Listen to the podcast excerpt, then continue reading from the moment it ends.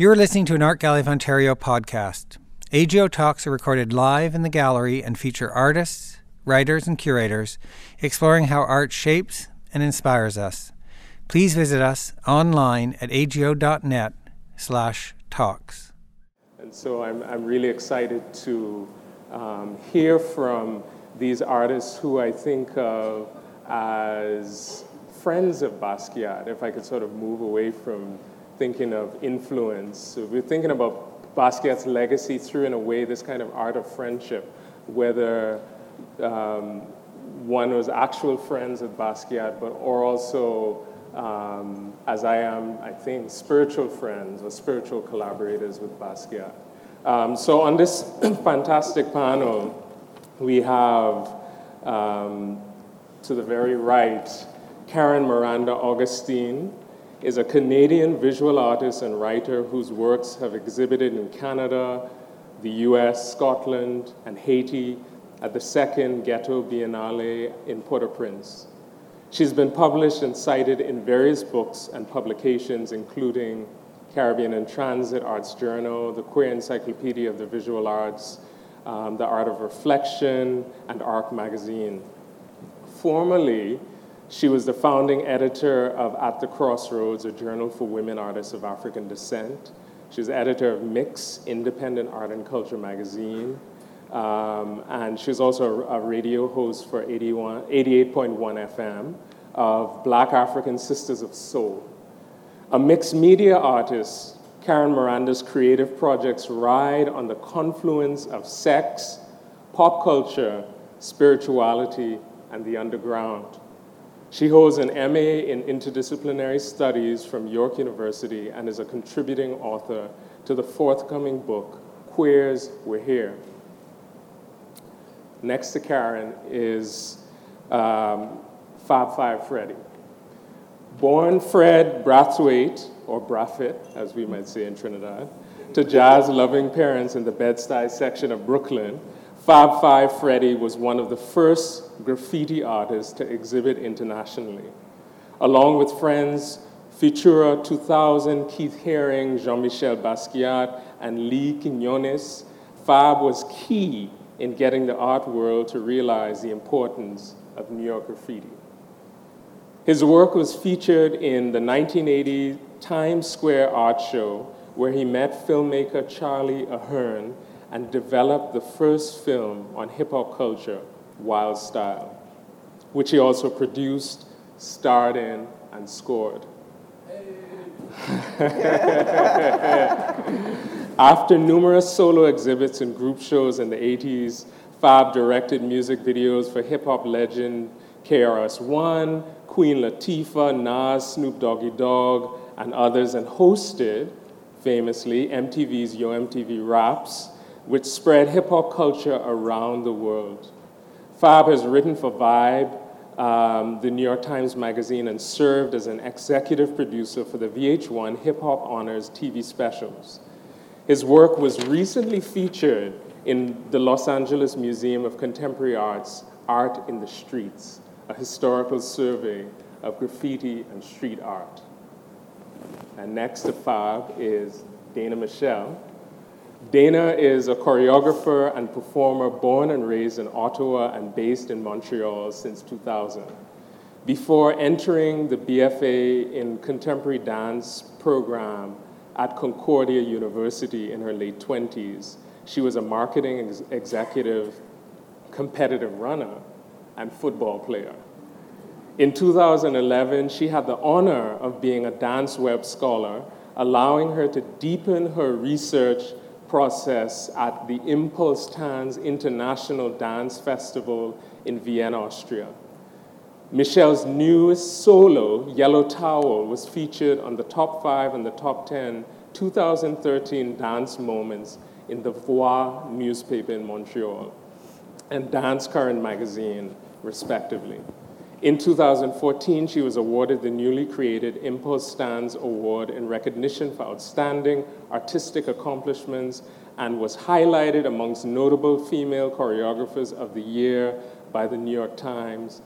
And the New York concluded with Yellow Towel appearing on the Time Out magazine, top 10 performances list. Now, I wanted to read these bios in full because I want you to know who they are and why they're up here and why we're in for a fantastic conversation. So please welcome these artists.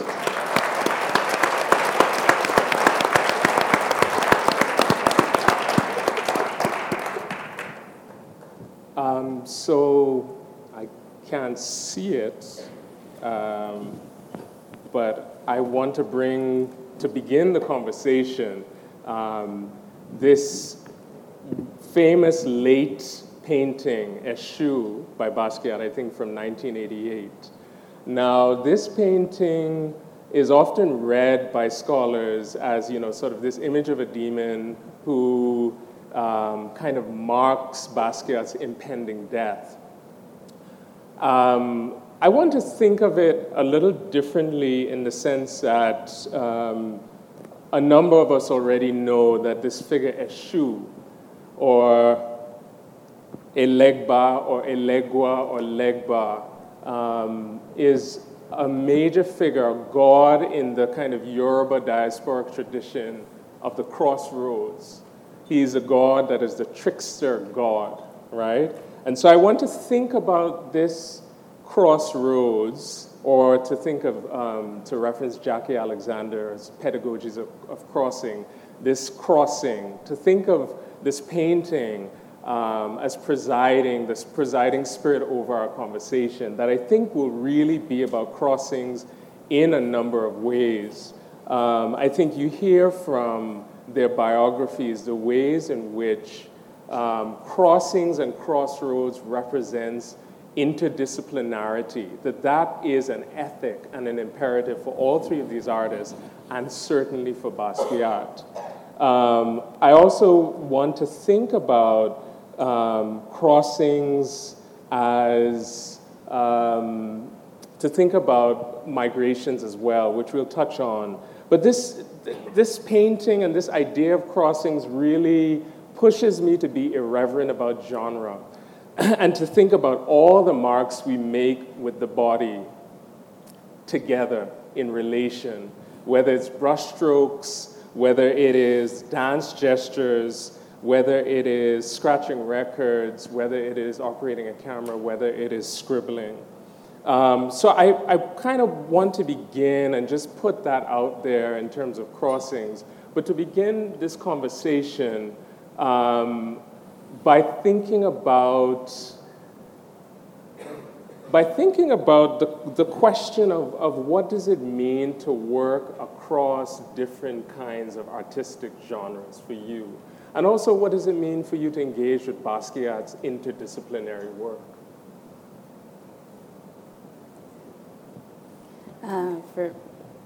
I'll answer the first one first, yeah. The first part of the question. Sure. For me, I came to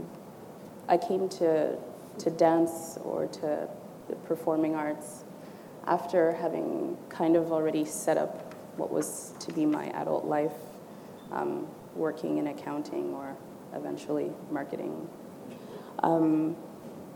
Oh, damn it, I already forgot the question. It's happening. The white pages, it's happening. No, it's just interdisciplinary. How do you all to say that I feel like I come at what I do now from various avenues, yeah. And dance came about, I guess now it's been about 14 years, yeah. But it still feels relatively new, yeah. And being in the art world still feels relatively new compared to the base that was set up. And so in that way, when I think about my own interdisciplinarity, is that a word? I don't necessarily look at it in terms of, I have influence of theater, and also I'm a dancer, and there's a dabbling of... It's a lot broader. Yeah. It's a lot more kind of world and human based. Is how I think about interdisciplinarity. Wow. Well, for me,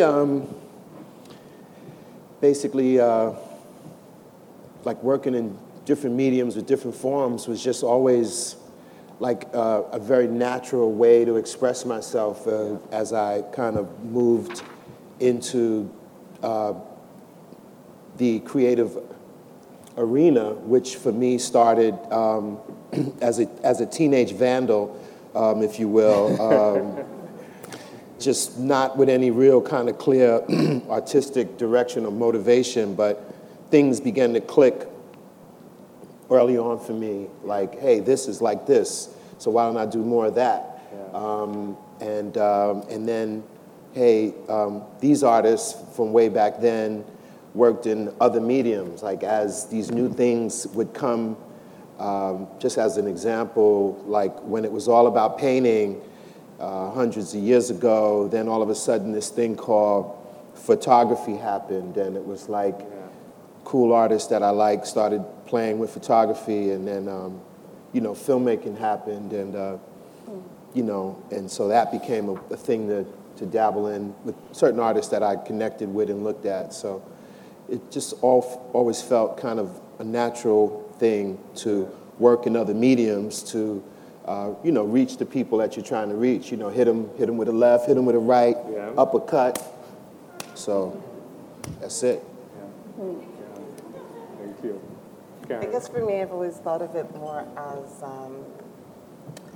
the language that I want to use to express whatever it is that I'm feeling. So when I think of being an artist that's working in different media, I'm not so much thinking about what that media is, but like what's the most appropriate to express how I want to say certain things. Like when I first started out, I was doing a lot of installation, conceptual artwork with photo text, and then I needed to get more physical, and then like I kind of self-taught myself painting, and then realized I'm not really like that painter chick who's doing perfect drawings that look like people. Like I still need to incorporate the photography, I need to like use whatever the hell's around me, if it's like old wood or something I found off the street, and that for me like forms the language and creates the ability for me to express whatever it is that I'm feeling or what I want to say about the subject matter in my work. So that's how I would say interdisciplinarity. Yeah, I love that. To my work. I love that, this sense of you pull from what you need to make the connection, right? I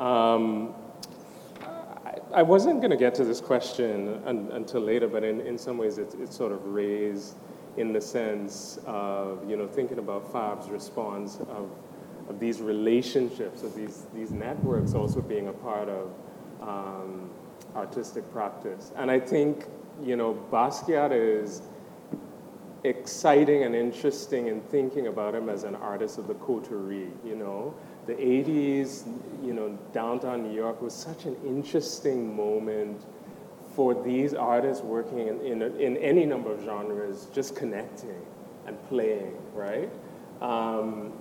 So this other part of, Eshu urging us to think about crossing is the way in which Basquiat was this typical Brooklynite, Haitian, Puerto Rican, very typical Brooklynite, typical New Yorker in a way, and how he's really, as an earlier panelist talked about, he sort of is really a New York artist, He's made by his city, and he makes and remakes his city as well. I think we have sort of a wonderful opportunity here with, a Montreal, New York, and Toronto artist. And I wonder if you could talk about what does it mean, to sort of work in the city. What does it mean to be an art maker in the cities that you're in and that you remake? Well, for me, one thing that came to mind when I was thinking about Basquiat and the sophisticated and very disparate influences, especially on like pop culture and stuff. I think, especially for myself being first generation, like I totally feel like the most flippin' like Canadian chick in my whole family, and it drives some people crazy, and but like out of like a Caribbean scene, I feel like it's part of me, but I feel like I'm like the super Canadian chick. Mm-hmm. I think it keeps you very open and a bit more amorphous in the way that you approach creating and subject matter because you may not feel as restricted sometimes or feel like, or feel as conscious that you're going to work within a certain style or express yourself in a certain way. I think, I don't know like if that's how it is for him, but like I often think about that we were both like first generation or whatever, and just that leaves you very open to be like that punk rock girl dealing with like the hip hop scene, dealing with these, but you know what I mean? You just don't feel like I need to limit myself creatively or whatever you take in, it just feels like if it resonates, it resonates. You're making your space. Exactly. Yeah. Fab, what do you think? Well, what was the question again? There's a lot. The question about what does it mean to make art in the city? Make art in the city? Yeah. Man, you know, well, New York, as a lot of other cities, you know, we all had dinner together last night and we were talking about, you know, the fact that when you've been around for a minute, 20, 30 or so years to reflect back, you see these, and in the case of many kind of, American cities like New York, you've had tremendous change and evolution, if you will, but yeah, the New York of the 80s when I late 70s actually, when I began to step into the arena and actually met Jean-Michel, it was a real kind of key point, I think for both of us, you know, young black from Brooklyn. We were both, you know, the genesis of our connection, just to share with you guys, was we were both young art nerds that had you know, in my case, I used to cut school. I've told the story a million times, but what the hell? I used to cut school and explore different museums throughout New York City, which was incredibly exciting for me. The Metropolitan Museum was my favorite because even to this day, like they suggest that you pay this much, but you could literally give them like 5 cents and like get in. And so that was a treat to go from, you know, Renaissance to looking at armor to looking at Egyptian to contemporary, and so you just, I mean, I'd go a lot, and I developed like a connection with these different artists, and Jean-Michel, when we met, we both knew about a whole wide range of artists from Caravaggio to Rauschenberg, and we talked, oh my God, like we could talk about this shit, oh my God, it's great, and we both had these early experiences at museums, and so the idea was to do it kind of like Malcolm X said, by any means necessary. So that was going to be, we're going to do some music, we're going to make some art, we're going to make paintings, we're going to make film, we're going to do TV, we're going to do whatever it is that like we can get our hands on just to be heard. So the city was a reflection or a perfect arena at that time because there was a lot of people open to these new ideas. Everybody had very little money. Cheap rent was the key glue that brought us all together, which is hard to find in many places in New York. So that was a big part of it all for me and for Jean and other artists that were contemporaries of mine at that time. Right. Dana? So I've been in Montreal for 15 years. I moved there initially, I moved there right before kind of making the leap into looking at the world of art. I moved there actually, I had spent a little bit of time studying in France and was still quite close. Anyway, I'm not going to go into this whole situation, but basically I moved to Montreal because I wanted to be like, it felt a little artier and it was like kind of had this European thing happening. I had just come back from Europe. But particularly because I had started going to raves, so I was, I was raving. I was going to raves every weekend. It was my church, so I was like in this suit by week, and then on the weekend, I didn't know anyone in the city yet, but I would go and be on the dance floor all weekend long. So that's what brought me to Montreal, and so eventually I started to meet some artists, and I was kind of hungry for something else, and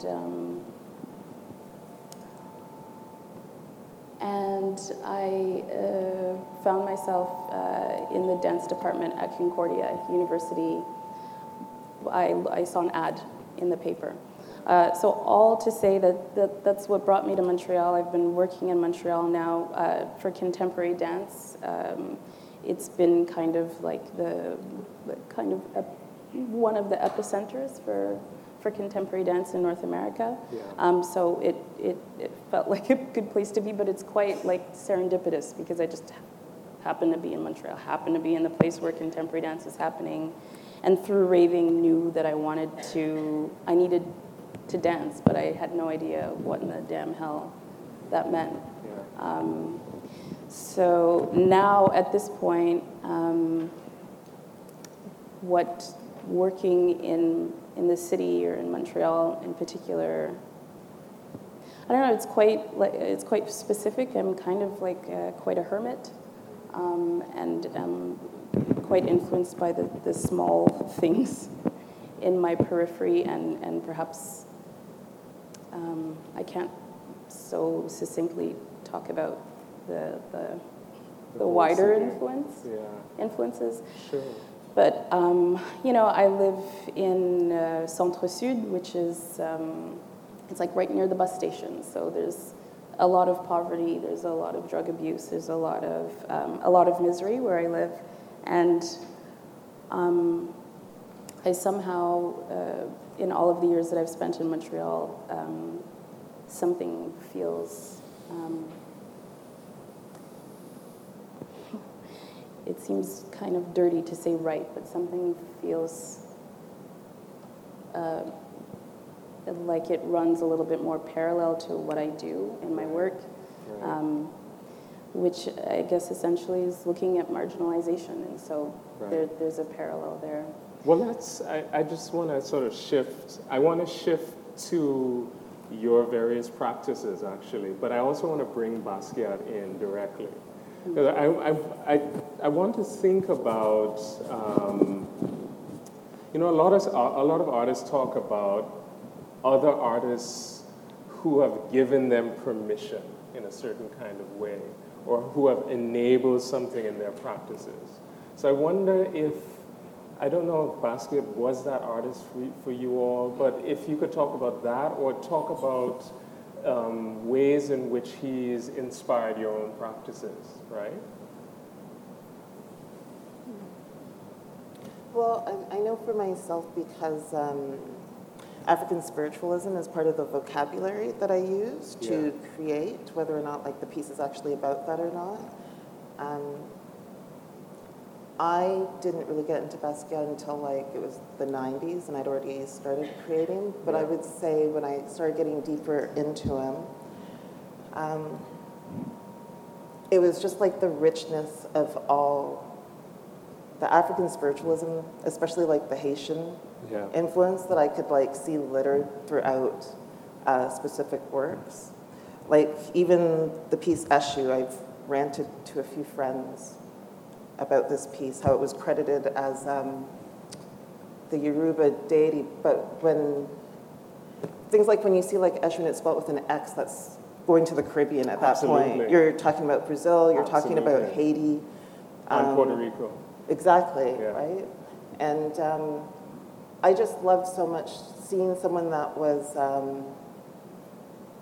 taking a contemporary twist on something that is old, it's traditional, especially when you're talking about like African sculpture and stuff. The way that he uses his forms always remind me of certain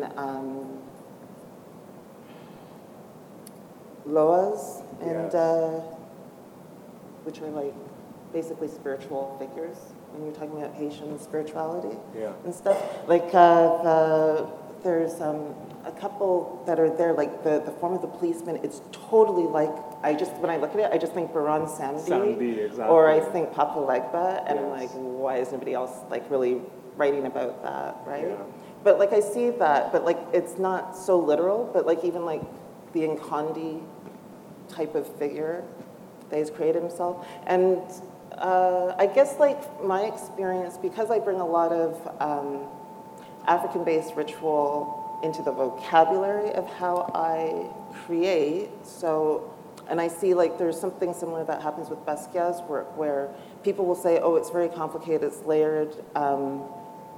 There's a lot of images or references, but they're not talking about what those images or references are. Sometimes I feel like maybe they're not clear as to what it is. And then the stuff that is clear, I think they're, and I've experienced with my own work, there's this, there's a block with dealing with anything around African spirituality. African spirituality is like it's just looked at as the lowest, right? Like you can give reference to Hinduism or First Nations spirituality or paganism, whatever. But once it comes to African stuff, you know, people just, it's like they hear stereotypes all the time, right? Zombies, this and that. They have no real context and understanding for the richness. And that what I've always seen in his work is this interesting richness kind of just splattered here and there.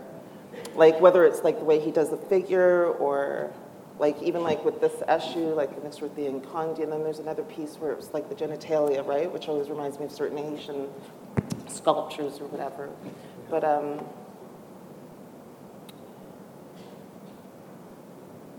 I think that combined with like all the pop culture, like everything that's very contemporary, it's like such a beautiful and a really sophisticated kind of flip. And I think also when I look at his work, what I love is just the real heavy sophistication of everything that I know that he has read and that he has, you know, kind of like taken in and is putting out in a different way. And I know, like, I try to do that with my work. Sometimes, like, people think, like, certain things are just by chance. I did this piece on Eva Lutz. I'm working on this series where it's about deceased women who were involved in the sex industry. So there's this one woman, Eva Lutz, who used to keep this really interesting blog, Diary of a Pleasure Activist. And she did die of, she's a Latina woman who died of heroin overdose. So I did this research, and I found... like those little baggies that they sell heroin, the little wax paper thing. So like somebody has this interesting blog where it's like all the different heroin bags and how like they're stamped differently. It's almost like a little art thing. And it's almost like this very interesting way of harm prevention in a way because people are giving reviews on their own. But I made like these flowers like around the edges. But it's like if you're not really, if you've never used, you may not really be thinking the association, but like I know like I try to do like little things like that, and when I look at his work, I know like he's doing stuff like that, even though I'm not getting everything, and there's some things some people just never get, right? But that was my long that's great explanation. But I would say like in those ways that I would say that he, I feel like kind of affirms the path that I have taken for my own art practice. That's beautiful. Okay. Thank you. So Fab, what about you in terms of, you know, especially being, having been friends with him, how has your friendship, you know, impacted the art you make, the way you make art? Well, there's one story that I remember very, you know, because at the time when I met Jean, he hadn't really begun to really make paintings that we all know of now. But once again, like I said, we were all trying to make it and once again have a significant impact on popular culture. So I remember we were doing different things at that time to try to get into the space. So I remember one day bumping into Jean-Michel in the village. I was still living in Brooklyn. I had just got off the A train and was heading across 8th Street. And it was like a kind of a springish day. And I said, yo, you know, there's Jean-Michel. Whoa, what's up? He was like, yo, man, I just sold a painting. I said, really? He says, yeah, man. He had literally just came from meeting with some people, sold a painting for a few $100. He says, yeah, but they didn't get the good one.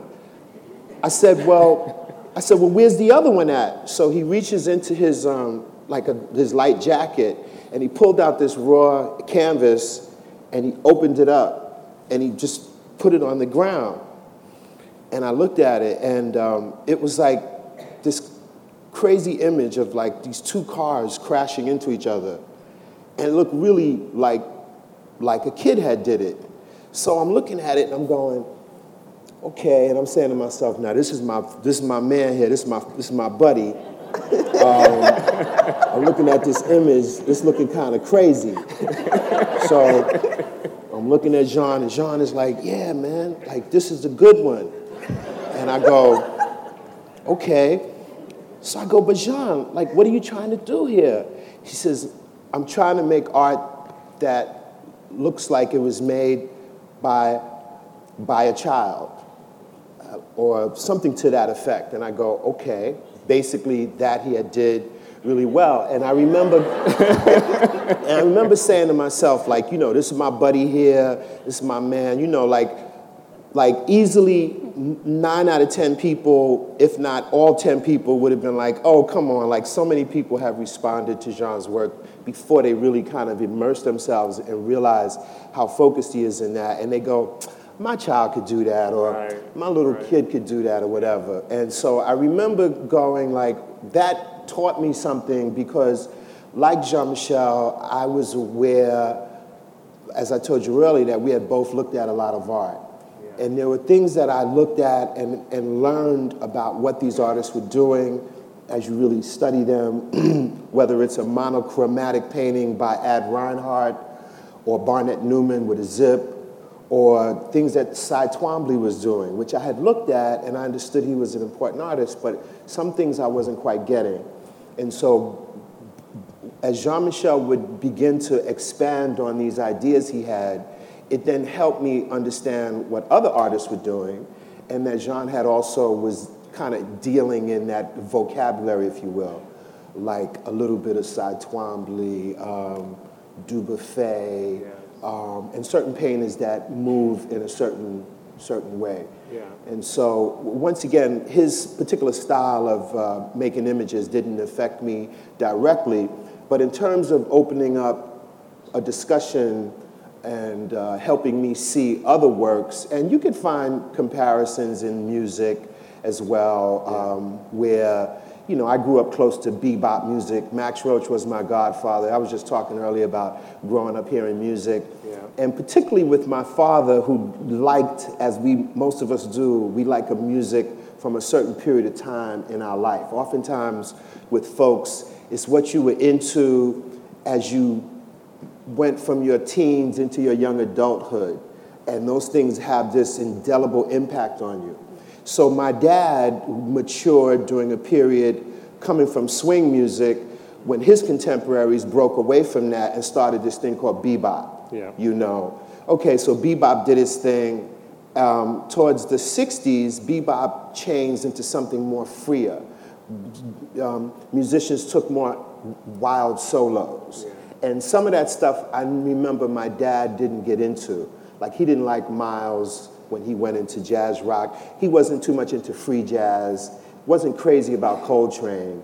But and then I kind of understood why he wasn't, because that was his period, the things that happened at that particular time. So there's a comparative things that I've seen in visual art and in expression where some people are shut off from a certain mode of expression. But then if one has an open mind and really takes a close and a concerted look, you can see and even learn more about that particular form of expression, which I guess many more people have learned that about Jean-Michel, which I think is incredible. Yeah, great, thank you. So for me, it seems kind of more like my contact with his work has come perhaps more in like more drips and drabs. Mm-hmm. So, as I said, prior to starting my dance degree, kind of like really my knowledge of art was nothing.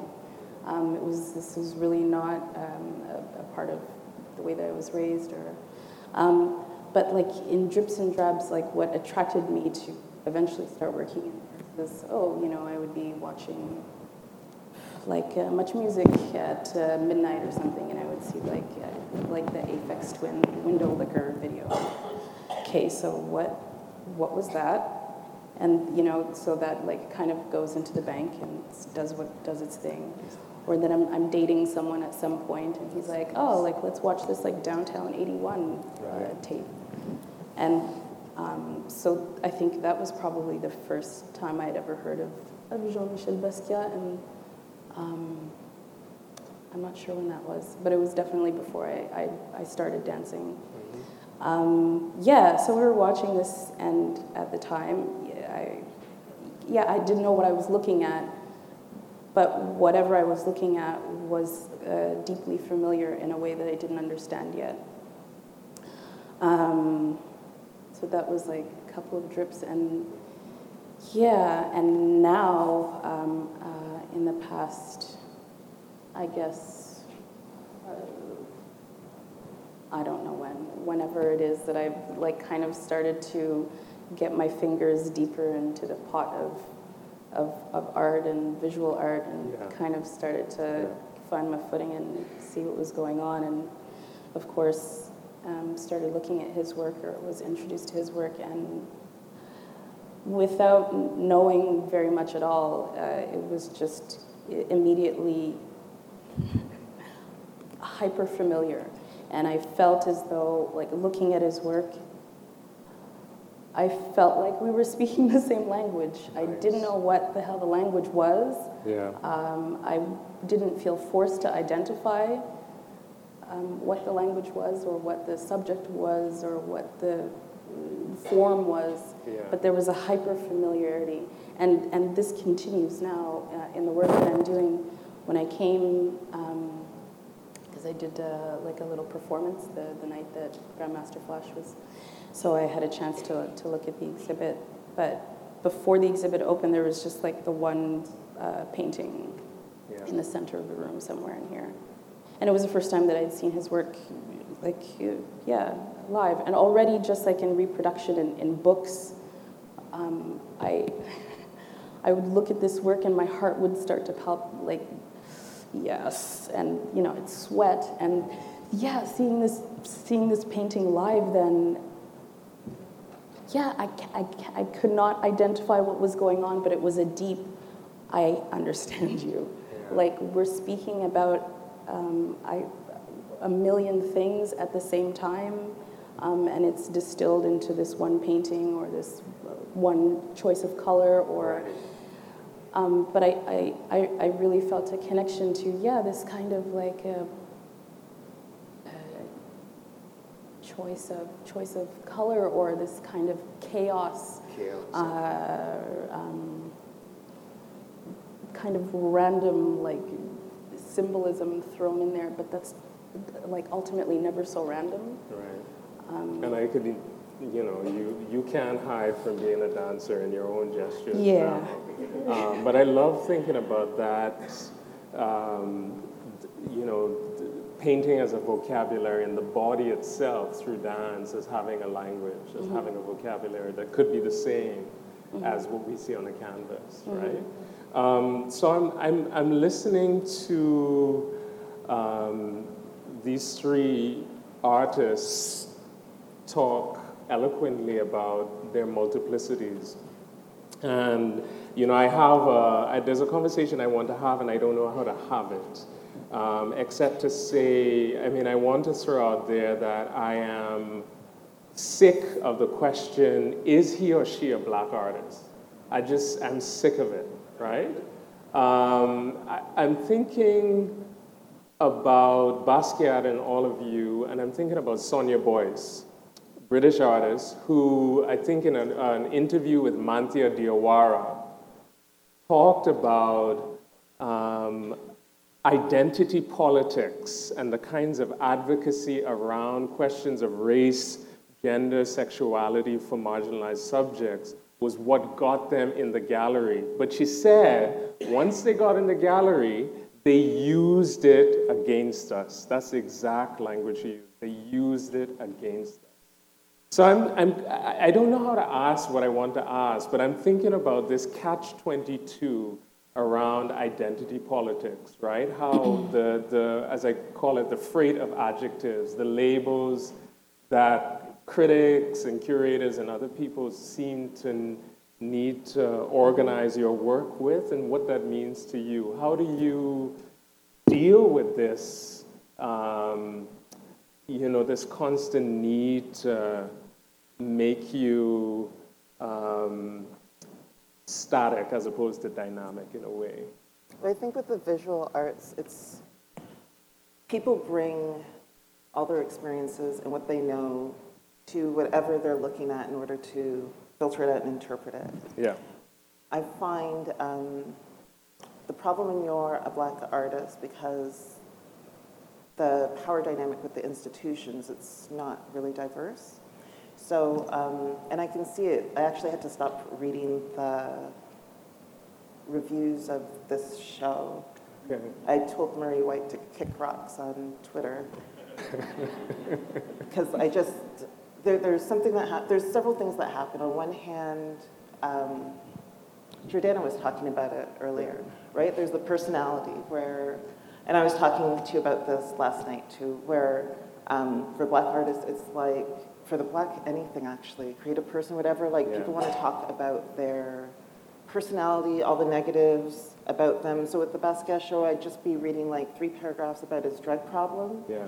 And then it would actually go to the show. And then maybe it would like talk about like the type of people that ended up going to the opening. Yeah. And the fact that there was a grandmaster, like it was just so obnoxious. And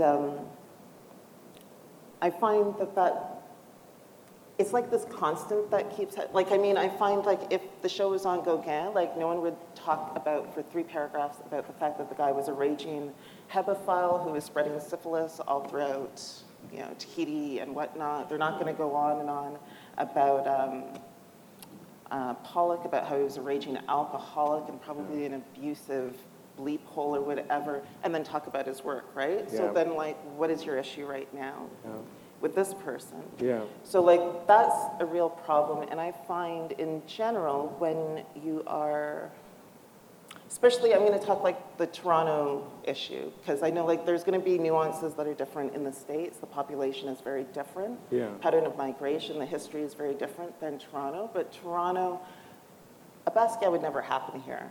Like that's word. Why? It just wouldn't happen here. The Why? Number, I mean, ask the AGO how many African Canadian pieces of artwork that they have in their collection. Ask any, and it's not even just the, ask any major art institution from the National Gallery to, wherever, BC, whatever, how many African, ask people to name one African Canadian artist other than Stan Douglas. And most people don't even know Stan Douglas is Black, so that's always like a joke in itself. And then I find, like, just as a working artist, like, I mean, my artwork, I mean, when I started out, obviously, like, you're young, you got, like, your identity issues, you're trying to find yourself and stuff, right? So, like, sure, a lot of it was about racial issues, a lot of it was about sexual assault issues that I was dealing with, but, like, that was, like, a while ago, and, like, now it's, like, I can, like, tell a curator that my 2 bodies of work are all about airplanes, and it doesn't matter. They will find a way to make that all about race, because that's the only way. And the funny thing is, when you said something about how like you're tired of the question is here around the whole thing about a Black artist. Right. White artists are sick of this, honestly. I have fellow white artist friends who say to me they don't understand why curators insist on contextualizing their friends who are like, racialized, like from different groups, why they insist on categorizing their work or contextualizing their work in a certain way when that context does not exist at times. Do you know what I'm saying? At times. Yeah. Listen, like, I mean, you can look at Basquiat's work and you can say, yeah, like you said about race, that's not the only thing he's talking about, though, right? You know what I'm saying? So for me, it's like, I look at my work and someone can say, oh, you got race. I'm like, yeah, there's a Black chick in the work, but actually, if you really look at my whole body of work, gender is probably the most pressing and the most foremost thing. So maybe you want to, like, let go of the race stuff for now and like let's talk about this other stuff. So that happens a lot. It's interesting what you were saying about your friend, about Sonia Boyce. Okay, so like you're talking like the 80s or whatever, right? And that was, especially in Toronto, like late 80s, early 90s, that was the time, especially like OAC was, I guess, trying to open things up and make sure that more diverse groups of artists were getting funding and stuff. Yeah. And I think, you know, identity politics, Foucault, all that stuff, like it has its place. Yeah. But after a while, it's also assuming that me and people like me are talking about you, and I have like a much richer life and issues going on, right? So I can see that at that point it was very useful as an entry point. But Sonia Boyce is right. I think the problem is people haven't moved on from that, and I think the people who are in charge or the people who are curating have to expand and really be honest about what it is that's resonating with them, right? Like I can hear people talking about Ferguson stuff, it's like, that type of artwork actually in Toronto is not really, you know what I mean? Like there's a lot of other dynamic, interesting stuff that I'm seeing with like a lot of like the younger artists, artists in my age group, older, like it's very diverse range of stuff, and it's easy to tap into that if you're willing maybe like to actually like read what the person's saying, well, like maybe like look at what their artwork is about instead of just coming to it with, I'm so aware that this person is black, you know, or whatever, and because of that you are using that to narrate, you know, and well, I think, I mean, this is interesting because I think Basquiat quarrels with our eyes, right? That there's so many layers that are there, as you're saying, you know, this kind of, these reductive, perhaps, or preconceived categories is like race, this, that, and the other, before we actually look at what the work is saying. What do you think about that, Dana? I kind of want to continue with Canada and then go to New York. So. Sorry, can you repeat? Because I'm sorry. I mean, you know, I'm just thinking about this kind of catch-22 around identity politics for artists. You know, how do you negotiate that where people, you know, you said your work, you know, dealt with marginalization. It's not like any of your works don't touch on political issues or deal with anything engaged with African diaspora. But there's this need to make it a representative in a certain kind of way that reduces what you do. Mm-hmm. And I'm just wondering, how do you negotiate this problem of identity politics?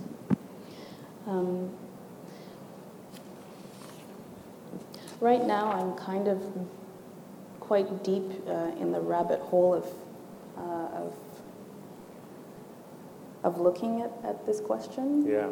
So I'm not even quite sure how to answer it anymore because I feel really I threw myself in the thick of it exactly because of frustrations.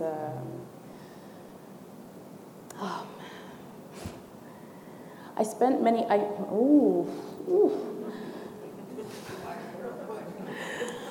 You know, the work that I was making at the beginning, I realized, I mean, afterwards I realized, but I kind of realized while I was doing it as well, but I was specifically trying to not be black. I was specifically trying to not address black things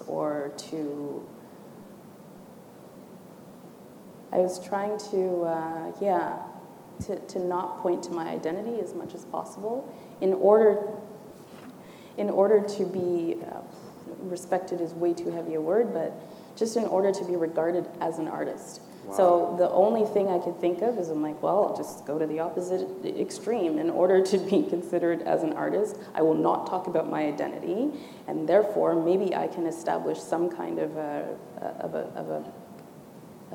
base that's more interesting to the words, the choices of words. Anyway, after, you know, 10 years of making work slowly, and not super prolifically, but every critique that would come out, or any interaction with a lighting designer on stage, or it just always would come back to race, no matter what. Yeah. There's just nothing I could do. Yeah. It's very crazy. I realized I was working uniquely with white dancers. Yeah. So that I'm not on stage. You don't know I'm black. You don't know it. All right. So you got to just look at the work. But no, it's going to come back to it anyway. Okay. So then it kind of forced me to maybe I'm avoiding this. Maybe this is something that I need to look at. Why am I avoiding it anyway? Right. So and the last piece that I made was my kind of nothing I can do, so I'm just going to jump into the pool. I'm going to make black work. I'm going to be as black as possible. I'm going to do all kinds of black things. So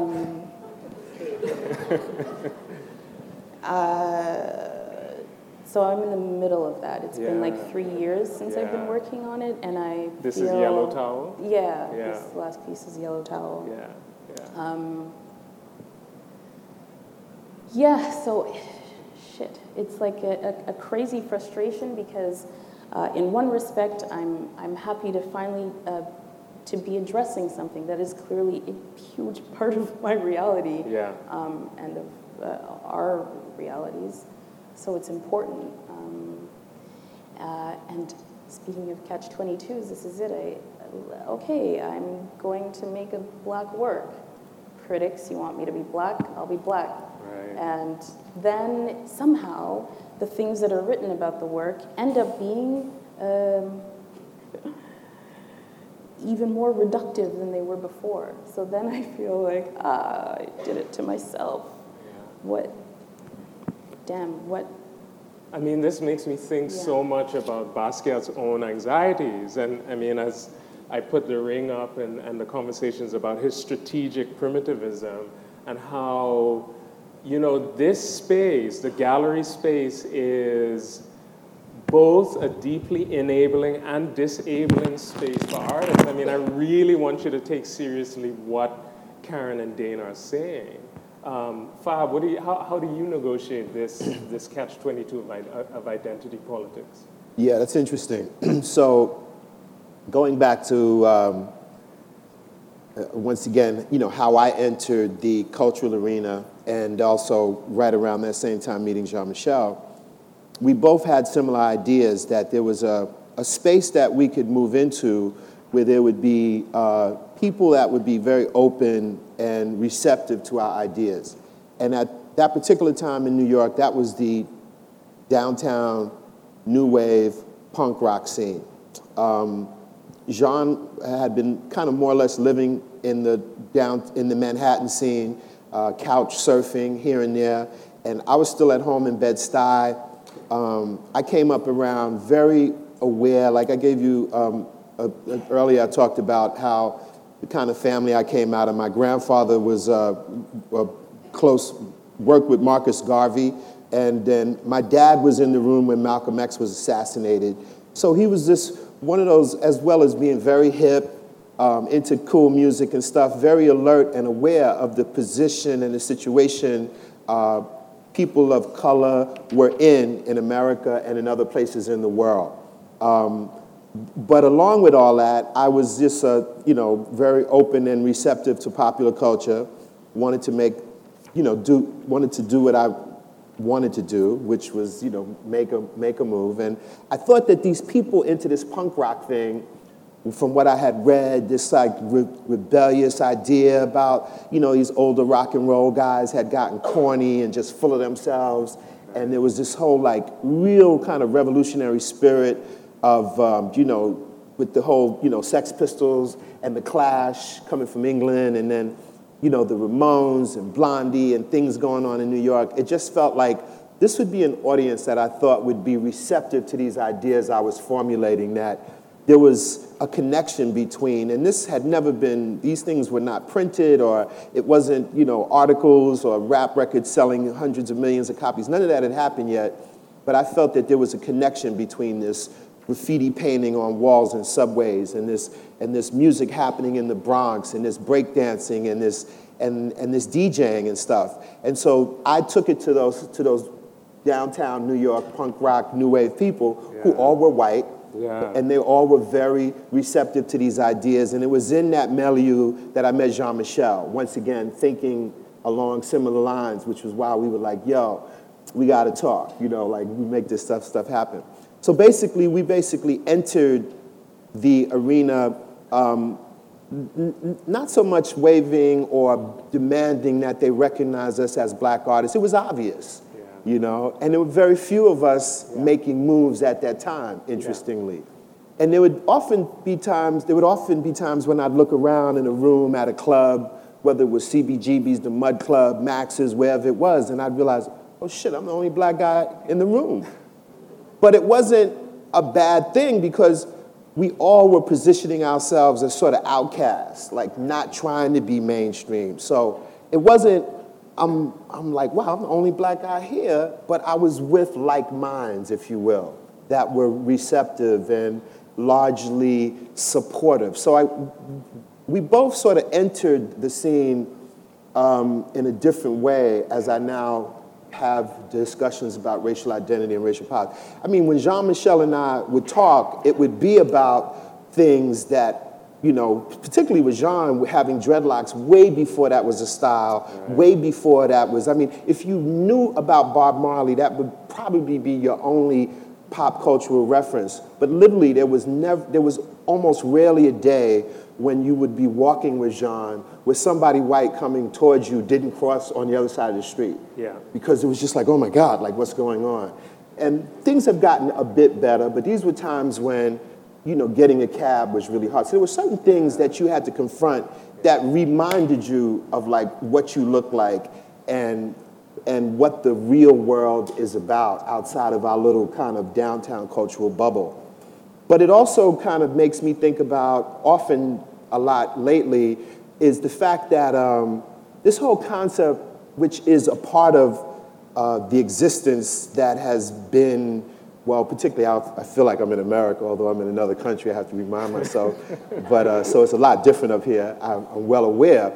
However, in America, and you know, when one thinks about the idea of racism, the idea of white, the idea of black, like these things were invented, yeah, because you go back to the 16th century when the slave trade became this big booming business. Europeans didn't like, hey, I'm European, I'm white. It's like, no, I'm German, I'm English, right, I'm Scottish, I'm French, and you know, I'm about to get it on with you because we don't like you, and we about to get it on with each other. So that was what went on with that. And there was a thing called slavery that existed. It wasn't the type of slavery that would develop when the African slave trade became a big booming business, once again, 16th century. So when these people began to all come to America to profit with this new kind of free labor force, yeah, they had to now, it wasn't like, okay, I'm German, I'm Scottish, I'm French, or I'm Dutch, or whatever, Portuguese. It's like, hey, well, we're white, and they're black, and we have to now justify treating them this way. So this is all kind of elementary stuff. If I'm sure people here know this, but if you don't, it's important, and I think of it often, to understand where these things start and how they develop. And so we've had to battle through this, hundreds of years of just heinous treatment of people, and then people trying ways of justifying this heinous treatment, trying to create pseudoscience to kind of feel better about themselves for treating certain groups of people a certain way.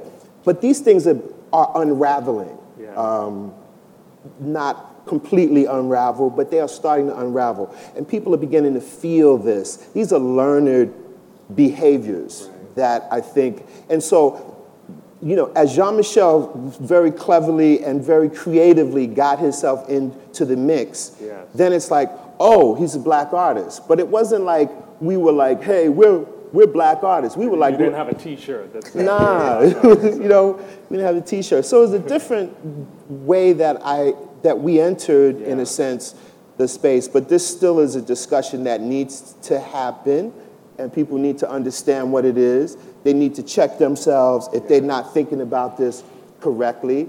Because, you know, words evolve and meanings expand, but essentially it's just the human race.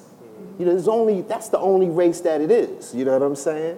So you could have, but then for operative purposes, there is a, you know, because, okay, well, the black race, if you will, or the white race, but it's like that really is beginning to unravel when you really think about, well, what does that really mean? You know, we're all pretty much the same with these little variations on the look.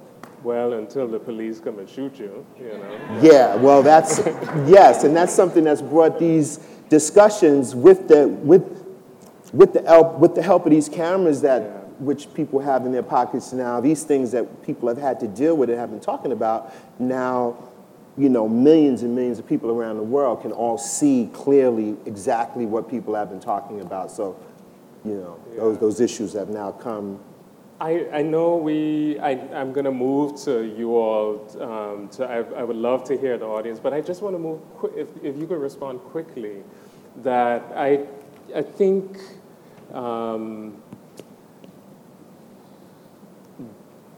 in many ways, I mean, sort of thinking about the range of artistic vocabularies that Basquiat improvises, refracts, revises. I mean, New Expressionism is thought of to be concerned with the primacy of the gesture, but also with freedom, right? And I think that this question about the catch-22 of identity politics and the practice of making urges me to think, and also Basquiat's work itself, urges me to just ask you very quickly, what does artistic freedom mean to you? If you want to take it. If you can articulate it, I should say.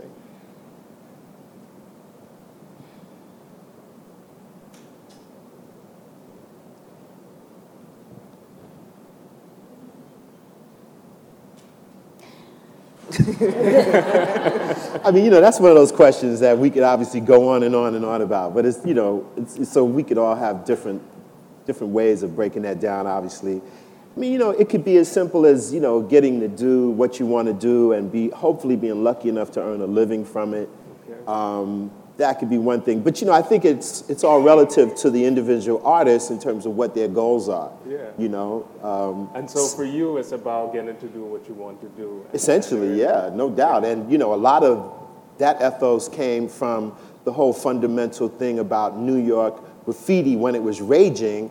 It was like, you know, I want, you know, my name, it was like, I want to be as big as that Coca-Cola advertisement, which is everywhere. It was kind of very simply at the core. And right. and I'm going to figure out a way to do that. Right. And I would use and translate that into other forms that I've worked in. It's like, okay, I want to direct. Yeah. And how am I going to make that happen? Like, how am I going to get, like, my ideas in terms of directing and stuff, you know, in front of people. What's the way in? Yeah. Which graffiti at that time in New York, you had to figure out how to get it done, which was quite, you know, precarious. A lot of stealth was required. It was a whole other thing to just getting it done, right. And then the idea of doing it. So that travels with me in whatever I'm trying to get done. That's great. I mean, I like that thing about naming, right? That this graffiti is this poetics of naming as a kind of freedom, you know? Yeah, that was a big part of it at that point. And once again, you know, it's all like, you know, romantic history, that New York, that time, right. You know, the city, that front page headline of President Ford to like New York City drop dead when they were burning buildings in the Bronx, and it was just like, looked like it was Dresden after the bombs in World War II. You know, all that stuff, you know, was going on. And so it was kind of like people were like, look, we don't care, we'll do whatever you want to do. And so out of that angst came a whole kind of frenzied period of creativity along with the stuff that came out of, you know, urban areas of the city, as well as punk and new wave, and just like a radical approach to expression, you know, across a lot of different arenas. That was the move at that time. Fantastic. Karen or Dana, you want to jump in? As a Toronto visual artist, so I'm going to talk only about my generation. I don't know if it would be, don't focus on Toronto, and possibly don't like focus too much on Canada, because nobody pays that much attention to us here. Wow.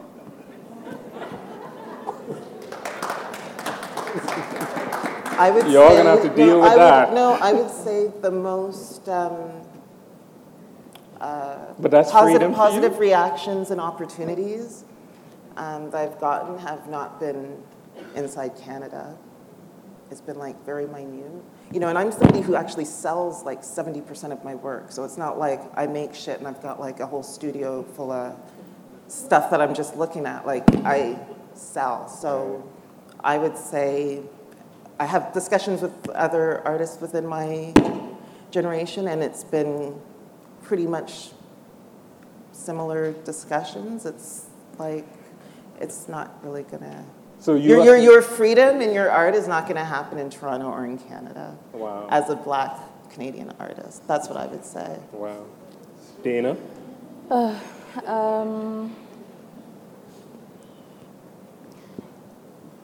Yeah, I think I could just like maybe just reflect on this idea of freedom more than say what my idea of freedom because I think that might take the rest of my life.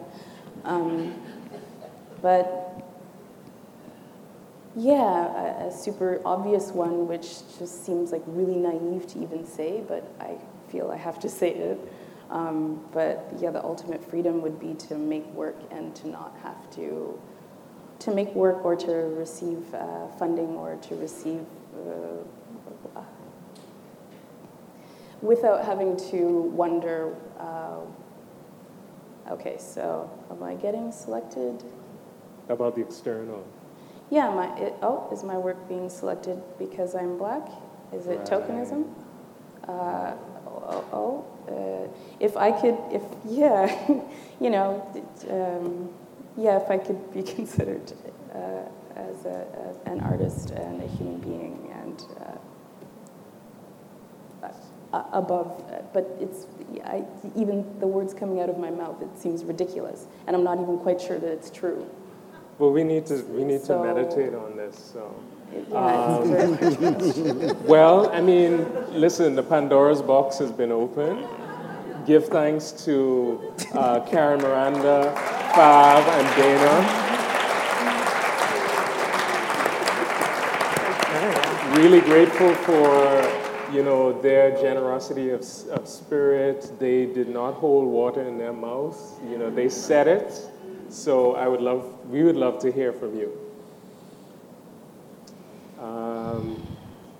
I guess I saw in the back there, Curtis.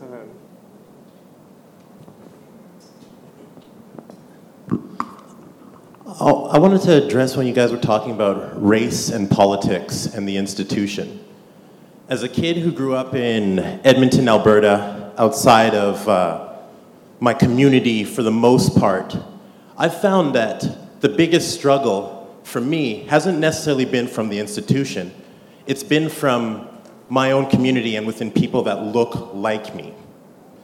At the opening for Basquiat, I said, I'm not saying that Black lives don't matter, because I'm coming from the school of the first person as an artist to take me in is Lawrence Paul Yuxwelupton, who's an indigenous artist from BC who took me in his studio as his first apprentice, telling me the stories as I'm watching Robert Picton do these horrible things in BC. So I said, and I started with that, let's look around the room, we're all human beings. What's the common denominator? We're all human beings. I'm not saying that Black lives don't matter, I'm saying all lives matter.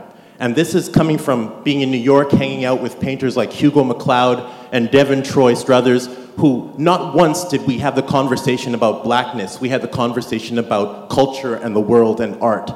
So after saying that, leaving the stage, I was approached, being told by a group of Black Canadians that I undermine Black identity by not addressing myself as a black artist or not saying only Black Lives Matter, and I'm moving the conversation away from this. So it's not just the institutions, it's black artists who don't fit the profile of what it means that I don't just make works of black images, I make works of issues going on, that I'm finding more struggle for acceptance within my own community sometimes because the work I'm creating at this time isn't solely based around my black identity.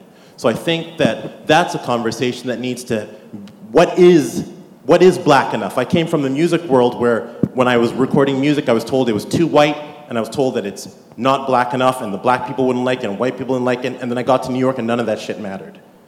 So what's going on within Canada? I know our struggle with identity isn't necessarily as old, but we do have roots, strong roots from the Maroons coming over in the 1700s, that we should be past the idea of this whole black artist identity thing, you're not representing the community. If you're a good artist making work and you're out pushing your work and you're doing cool things, that should be enough for acceptance within the entire community. And maybe I've got off on the end, but I just really wanted to address the backlash that I've often received, not from, but from what I'm supposed to feel as my own people. Does anyone, do any of you want to respond to that? Yeah, I agree with them. Yeah. I mean, I think there are two things at stake, right? You know, I think the Black Lives Matter, All Lives Matter comment is different than other black people policing one as a black artist, right? I think All Lives Matter is obvious, but I think, I mean, what he's saying is valid about, you know, what do you think of that? I mean, this thing your own community policing you as a black artist. I feel like it's an evolving situation. It might have been more relevant at a point, and once again, I'm from an American perspective, of when there was out-and-out segregation, more of a blatant racism in America, not being able to vote.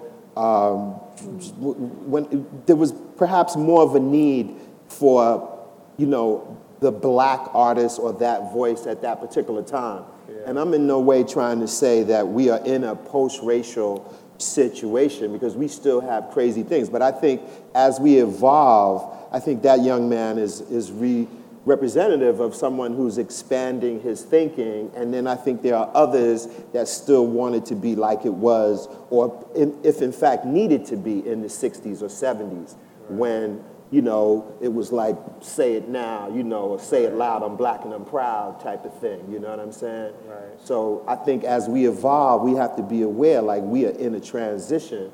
It may be moving slow for some people, it may be moving a little faster for others. That's, I mean... The other issue is that a lot of people don't understand visual art. It's not a mainstream art. It's not like music. It's not like film. It's not like literature, which is actually why it drives me absolutely crazy whenever I see that there is an art form and I see black people involved in it that are not fine art specific, because there are all sorts of nuances and specificities to it. And I find, like what Curtis is saying, like I find a lot of people who have that response about black artists actually don't really know a lot, just in a general sense, about the fine arts. Art. And that's like part of a issue as well. Yeah, I think it's a good point. Interesting. Questions? Yeah. Yeah, I just had a question for Fab Five there. I was listening to some KRS-One, like... Speak up a little bit, please. I was listening to some KRS-One. There was one song called The South Bronx, right? And he talks about how they used to take power from the streetlights. Yeah. You know, and like that's freedom, right? Because they don't have to pay any power bill, you know? Yeah. And then like all that freedom leads up to like artistic expression, right? Exactly. And so like all this, like kind of how I describe it as Orwellianism, right? Is like kind of oppressing like all artists, you know what I mean? So when you can get away from all that, like policing and like people like saying negative and bad things, like because police are bad, right? Like nobody likes them because they ruin your day. Doesn't matter like who you are, you know what I mean? Like they just come after you and they try to hurt you. So when you're feeling that, you're not feeling any artistic expression. So when you have like a place where like the South Bronx back then, where people are like all free and like, you know, like you have like a lot of growth, you know what I mean? And so that's, I think, where a lot of that came from. That's all. Yes, I agree. Basically, yeah, it was, I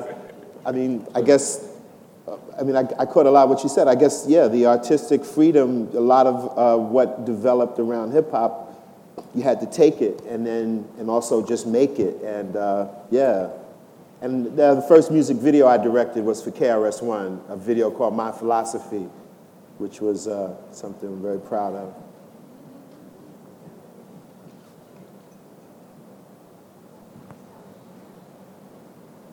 Okay.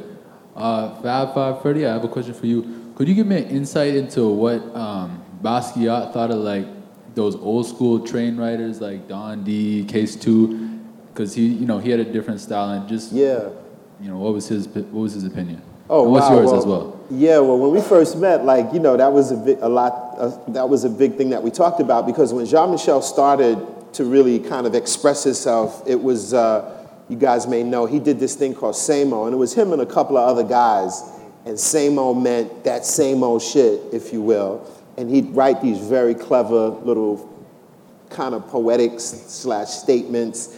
And he would do a lot of these on the trains, but they would just be tags on the inside.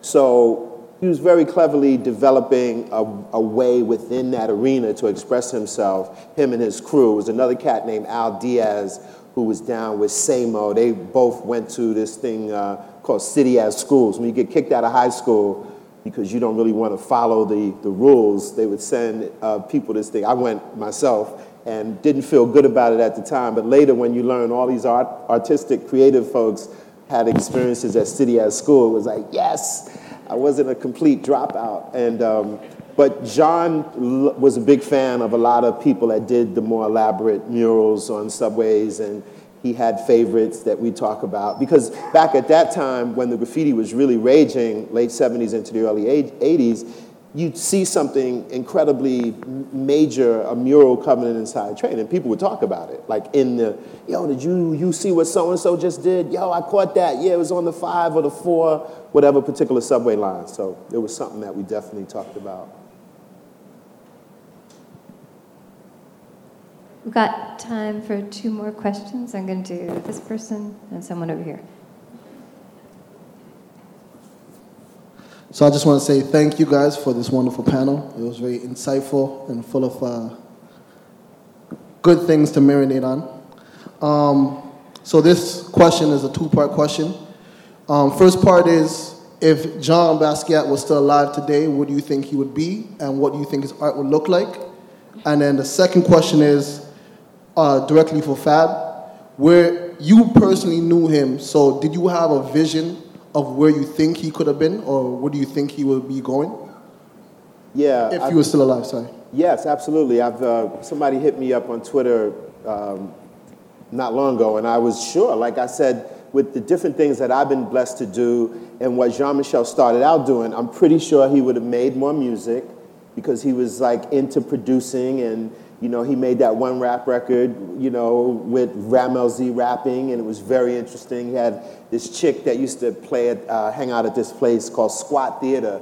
I think they were Polish, like a performance art group. It was on 23rd Street. It was really amazing. Anyway, this young girl that was a part of that played the cello on that, and that was really pretty out there at that early 80s point in hip hop. I'm sure he would have did more filmmaking, perhaps directing as well as in front of the camera. Jean, I remember when the movie Downtown 81 was being put together, and it was like, literally just being 2 steps away from being homeless, the way Jean-Michel lived at that time, and then to be cast in this, movie was like amazing. And I remember being on the set. I mean, I'm in that film as well, but I remember Jean having these very specific ways about how to convey his performance in a scene. Like there'd be lines that he was supposed to say, but I remember Jean kind of arguing with the director about, I can do it with my face and having this very like sophisticated understanding of how to convey what he wanted to convey in that, which was really kind of, you know, we were like 20, 21 at that time. Yeah. And so I'm sure he would have basically expressed himself and moved into different mediums of expression if he would still be here with us. One more. Thank you all so much for being here today. This is just outstanding.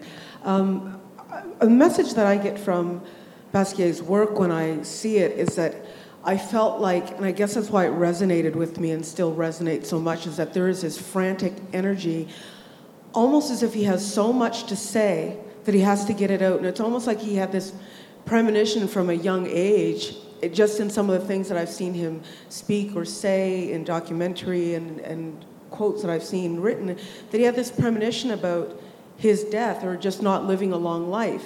And I feel like I can go back to his work all the time and see other messages in his legacy that resonate with us so much today. Like the messages are coming over and over again. So part of the legacy I see for him is that he wanted his messages to live on and that they will resonate more than once and they will continue to resonate. So I guess in relation to legacy, the question I have for you is, what do you feel you want your legacies to be in your work that we see that will continue to live on?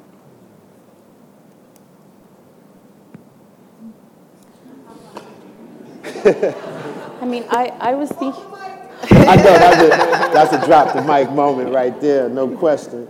I was thinking about this specifically during the first panel, because the form that I work with is so damn ephemeral, and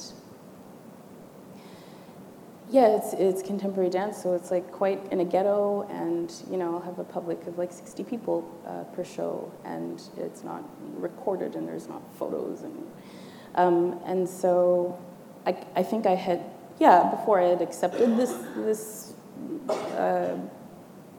ephemerality, and just figured that the work is doing what it needs to do, and it's in the air, and it's doing its thing, and it's fine. And this was like kind of the first moment where I felt all of a sudden some kind of a social responsibility or some kind of there's like really not a shitload of black contemporary dancers making work. And so, I don't know, what can I do about that? Should I be making more films? Should I be should I be writing a lot more? Should I be publishing work, like what, I don't know, but this like was the first time that this question actually became a little bit stickier or became even something that I should think about. Well, I think it's a good question. I haven't really thought a lot about that in a sense, but one thing I do spend a lot of time doing, I'll go into a zone on YouTube looking at, as I'm sure we've all done, you start off looking at something musical, something from way back then, and then on the side there's all this other stuff, and you end up like drifting off and I have hours upon hours of sessions where I'm just discovering and immersing myself in content. So I think no matter how we do, think about what we want our legacies to be in the digital age, it's all going to be here. It's all going to be here in some form and even more accessible for others to look at what we've done, whether it's a quick selfie that we've taken and put on YouTube or, that interesting film that was done that might have only been shown in a couple of libraries or schools that we now can see. Yeah. So the legacies will be here. I think, and then I think obviously, no matter what one says, it's up to people to determine when they look back, like, he was about this and he was about that, you know what I'm saying? Or whatever it is, people, we have more power in interpreting legacies as opposed to, but I'll give some more thought to that, actually. Well, a lot of my work deals with women who have felt like they lost themselves at some point, and And the way that I see them as kind of like a, almost like a crossroads figure, actually, kind of like an ancestor who's looking at them and like thinking about like, what do I see of them, even though they feel like, you know, they're really at their lowest. So I think for me, I would hope that women would look at my work and feel like, feel affirmed. Like women who have had very troubled childhoods feel like they're understood, because that was where I was at. So a lot of the subjects that I choose are usually women who had very troubled childhoods, have had very harsh sexual abuse issues, things that I've gone through. So like I feel like I want women like that to see themselves, see the beauty in themselves.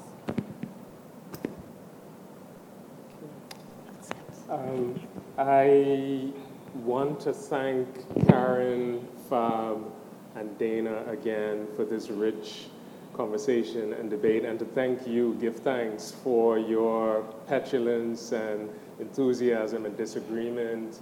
And I think that in really sort of working through Basquiat's legacy, we're clearly still struggling through a kind of language with which to talk about this work and to talk about artists by people of African descent in general. And I think what we're learning is that the language is in the work itself. And so I hope this urges us to pay even more serious, meditative attention to this work. And I thank you again, and I thank you. Thank you for listening to this ArtGalley of Ontario podcast. For additional recordings, as well as information on upcoming programming and events, please visit us online at AGO.net/talks.